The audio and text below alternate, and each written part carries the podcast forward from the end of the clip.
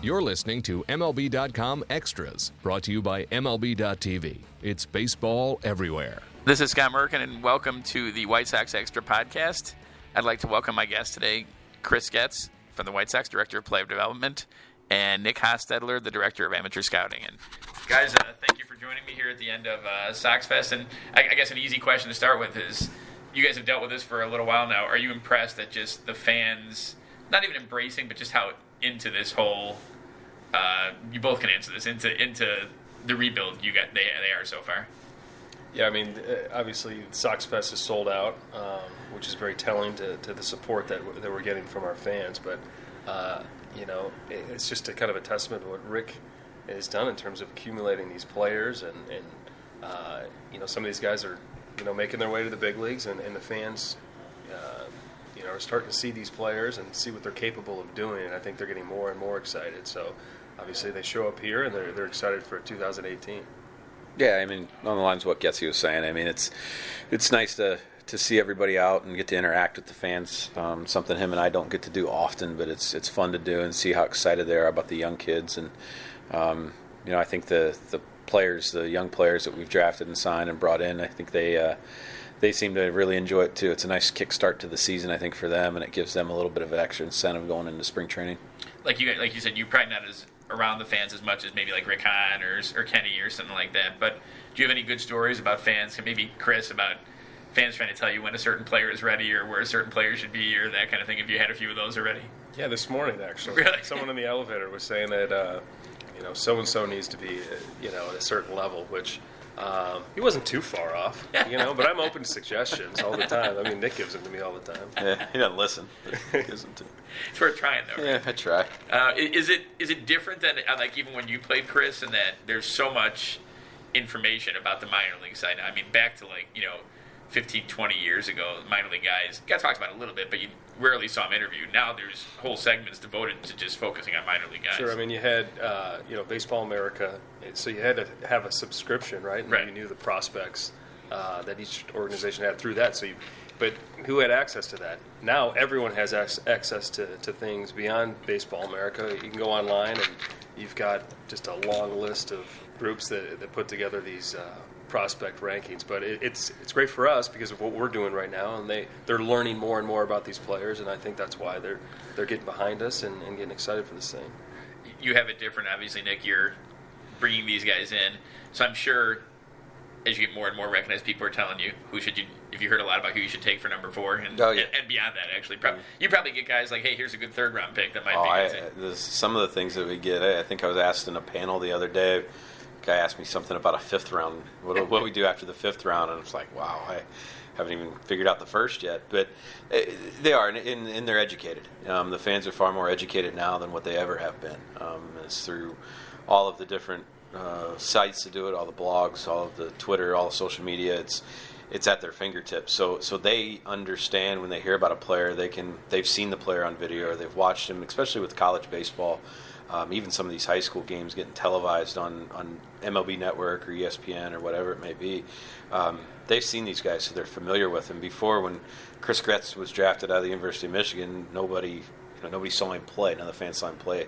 Now, I mean, they could see our 26th rounder play at some point, so they're familiar with him. But they're educated now, and um, it's kind of a double-edged sword with it Right. at times. But uh, I, I enjoy it. I enjoy listening to their opinions, and um, sometimes we think along the same times. Some sometimes we don't, so it's okay. Speaking of educated, you mentioned Chris went to, to Michigan, fine institution. How did we know this yeah. coming in this And uh, you were you were a prospect coming in, Chris. And how, how what pressure is there when you're listed in that group, and how much different is it even from when you played now versus the pressure on, you know, the not even just the top five in baseball, but like the top five, ten in the organization that are considered in the organization, especially with a system now that's considered one of the top two or three in baseball, like you guys have. Well, when I was playing at that time in the organization, we were we were pretty light uh, in the farm system, but we, we had a strong major league club. We just come off, you know, winning a World Series. Um, but you know, player, you paid attention to it, but there wasn't that much to pay attention to, right? So you know, I was aware of kind of where I sat from a you know prospect ranking standpoint, but I also knew that wasn't what the organization necessarily thought. I know that they you know have relationships with some of these publications, but that stuff can be really distracting as a player. Um, I felt that way. Anytime you read good or bad, it kind of got away from your focus and in your preparation and what you need to do to become a major league baseball player. Um, it's just such a grueling, uh, challenging game. Um, you know, there's really no time for distraction. So for guys to get caught up in that type of stuff, they're doing themselves a disservice. I feel the same way. If I get caught up and I'm looking at these rankings, Right. I'm doing the organization a disservice because it's distracting. It's just not important because at the end of the day, we need to go out there and win ball games, right? We need these players to be Right. fully developed and ready to go when they get to the major league level, and that's that's at the end of the day what we're going to be evaluated on, not necessarily what you know these rankings say. So, Nick, can you look at that when you're drafting, when you're you know looking at guys? Because I think one of the biggest things for these players, which isn't talked about a lot, is how they handle failure, right? Mm-hmm. Because all these guys you're getting, especially high up, maybe even lower, have had pretty much a lot of say a great deal of success. Maybe not across the board success, but no big failure. Yeah. So sometimes, I mean, do you look and say, okay, I, I see this guy, I've talked to this kid, I've watched him, I've talked to his coaches.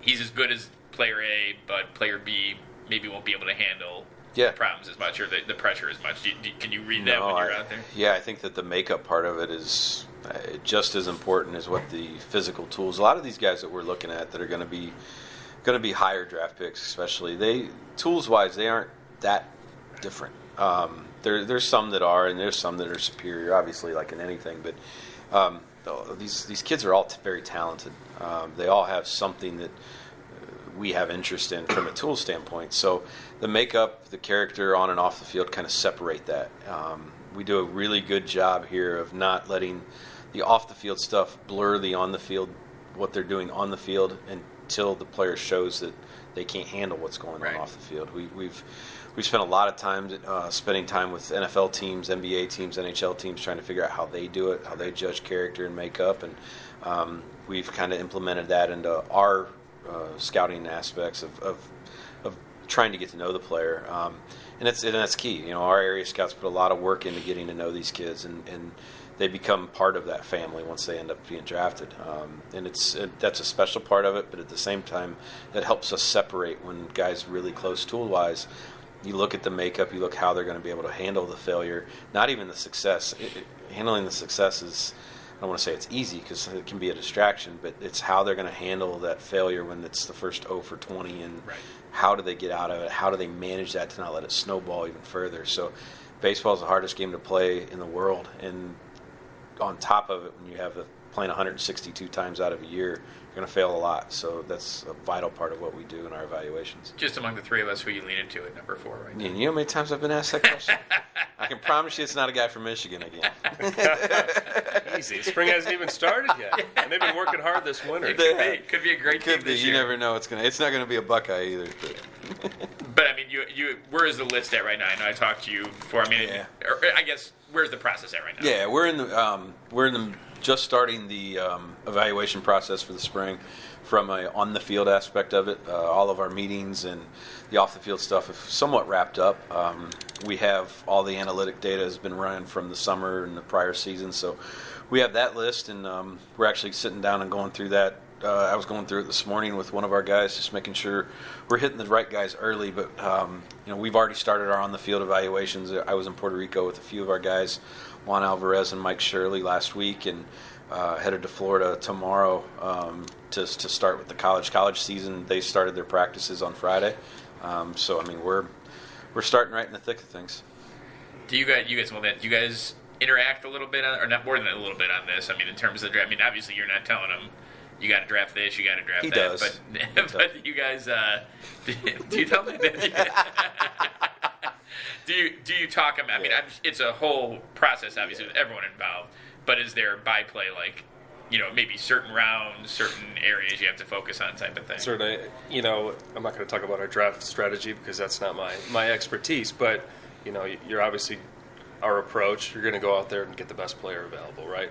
Now, later on in the rounds, now we're okay. What what are- what are our needs within the organization here? Do we need middle infielder here, and an outfielder? Do we need arms? So uh, we'll communicate that you know prior to the draft, so just so it kind of helps that process when things get rolling. Yeah, I, I mean, the relationship him and I have developed over the course of the past year has been has been terrific. I, I did not know him. Um, I met him the day he came in to interview in Arizona. That was the first time I've ever met him, and I'm very uh, I'm very aware, almost probably too much. If he'll probably say, but I, I worry about the type of player that we're giving him, um, just because I want to make sure that it fits into what his development plan, what him and Rick sat down and came up with as far as what's best for this organization. So we've got a great relationship. We're constantly talking, um, not just about players, talk about other stuff and make fun of Scott Merkin a lot. But um, that should not be allowed. There's It- no growth in that but we do have we do have a great open lines of communication on all of that. I ask his input on a lot of stuff. Um, I'm, I, want him to go see players when he's capable um, and has time. I know he doesn't have much time, but um, just so he can familiarize himself, a guy that we might end up getting in the system, um, he he'll you know, have a chance to see that guy before we get him. And have a little understanding of what he was like as an amateur is, huge. So, um, you know, it's it's a great working relationship, and we have fun with it. But at the same time, it's uh, it's the business part of it. We're we've we've got it going well. and wrapping it up, look at a couple individual things. Uh, we'll stay on the positive on this one. Is there a guy in either one of you that is really like maybe you that you scouted that you thought, eh, you know, we'll take him, but I'm not sure he's going to be what he is, and he turned out so far to be, or maybe even he's in the majors. Or same with you, Chris. Someone I know you've been you've been in a couple years, but someone that you've seen that's kind of impressed you with how they've kind of developed in the early stages. Anyone that stands out? I, I mean, when we take them, we think they're all big leaguers. Exactly, of course. superstars. Of course. Um, no, you know that's a good question. I, I got to be honest. I was I was extremely nervous when we took Alec Hansen. I mean, it was boomer bust. I, I don't think that. I- I don't think any of us thought there was any middle ground with him, um, and, and it was a nerve-wracking um, pick to take there, and, and you know, and obviously it was my first draft as scouting director as well. So Right. I, I was every pick I overanalyzed, and I still do that now. But um, he's one that you know I, I was nervous about, but the job that, Matt Zaleski and the, the the job that they did last year with him, the first year was great. They did a great job setting the foundation, but the job they did last year with playing it slow, making sure he got comfortable where he was, gained the success. That is what has helped Alec Hansen become who he is right now. It's I don't the physical stuff, yes, I get it. There were some tweaks made and all that, but the way that they handled him from a mental side is I can't say enough. But you know, he's one of them. I think there's you know there's a few guys. Ian Hamilton, I think, is one of them. You know, he was kind of a guy that we were not really sure what we had, and, and to get a guy that has went in the back end of the bullpen and, and has had a nice uh, nice couple years has been has been good. But yeah, that's a tough one off the top of my head. Those two that Two good popped up. I'll take those two guys. But just to kind of expand on the topic we were discussing before and how important our relationship is. I mean, it's the, the, the PD amateur scouting relationship is crucial for organization an organization because they have the information, they have the vision, they know the player. So if if there if there's a breakdown, there's a roadblock, it's going to hinder the guy's development. Um, but you know, and then we get Alec Hansen. We had all that information, right? Uh, Nick and his team they they've communicated that. So when we had the handoff to, to get in get them into our system, we had a head start. We felt like we had a uh, we knew how to approach this kid. We knew what to teach this kid, um, and it showed. And the guy, the kid, responded well, um, and has continued to respond well, pitching at three levels last year. Um, so, but you know, Ian, Ian Hamilton is definitely another guy who, uh, you know, if we're going to call him a sleeper or not, but he's he's got big stuff and. Uh, he's got a chance to, to move along here being a reliever, and uh, you know it'll be exciting to see what he looks like come springtime. I want to thank you guys both for joining me. This has been White Sox Extra. I'm Scott Merkin.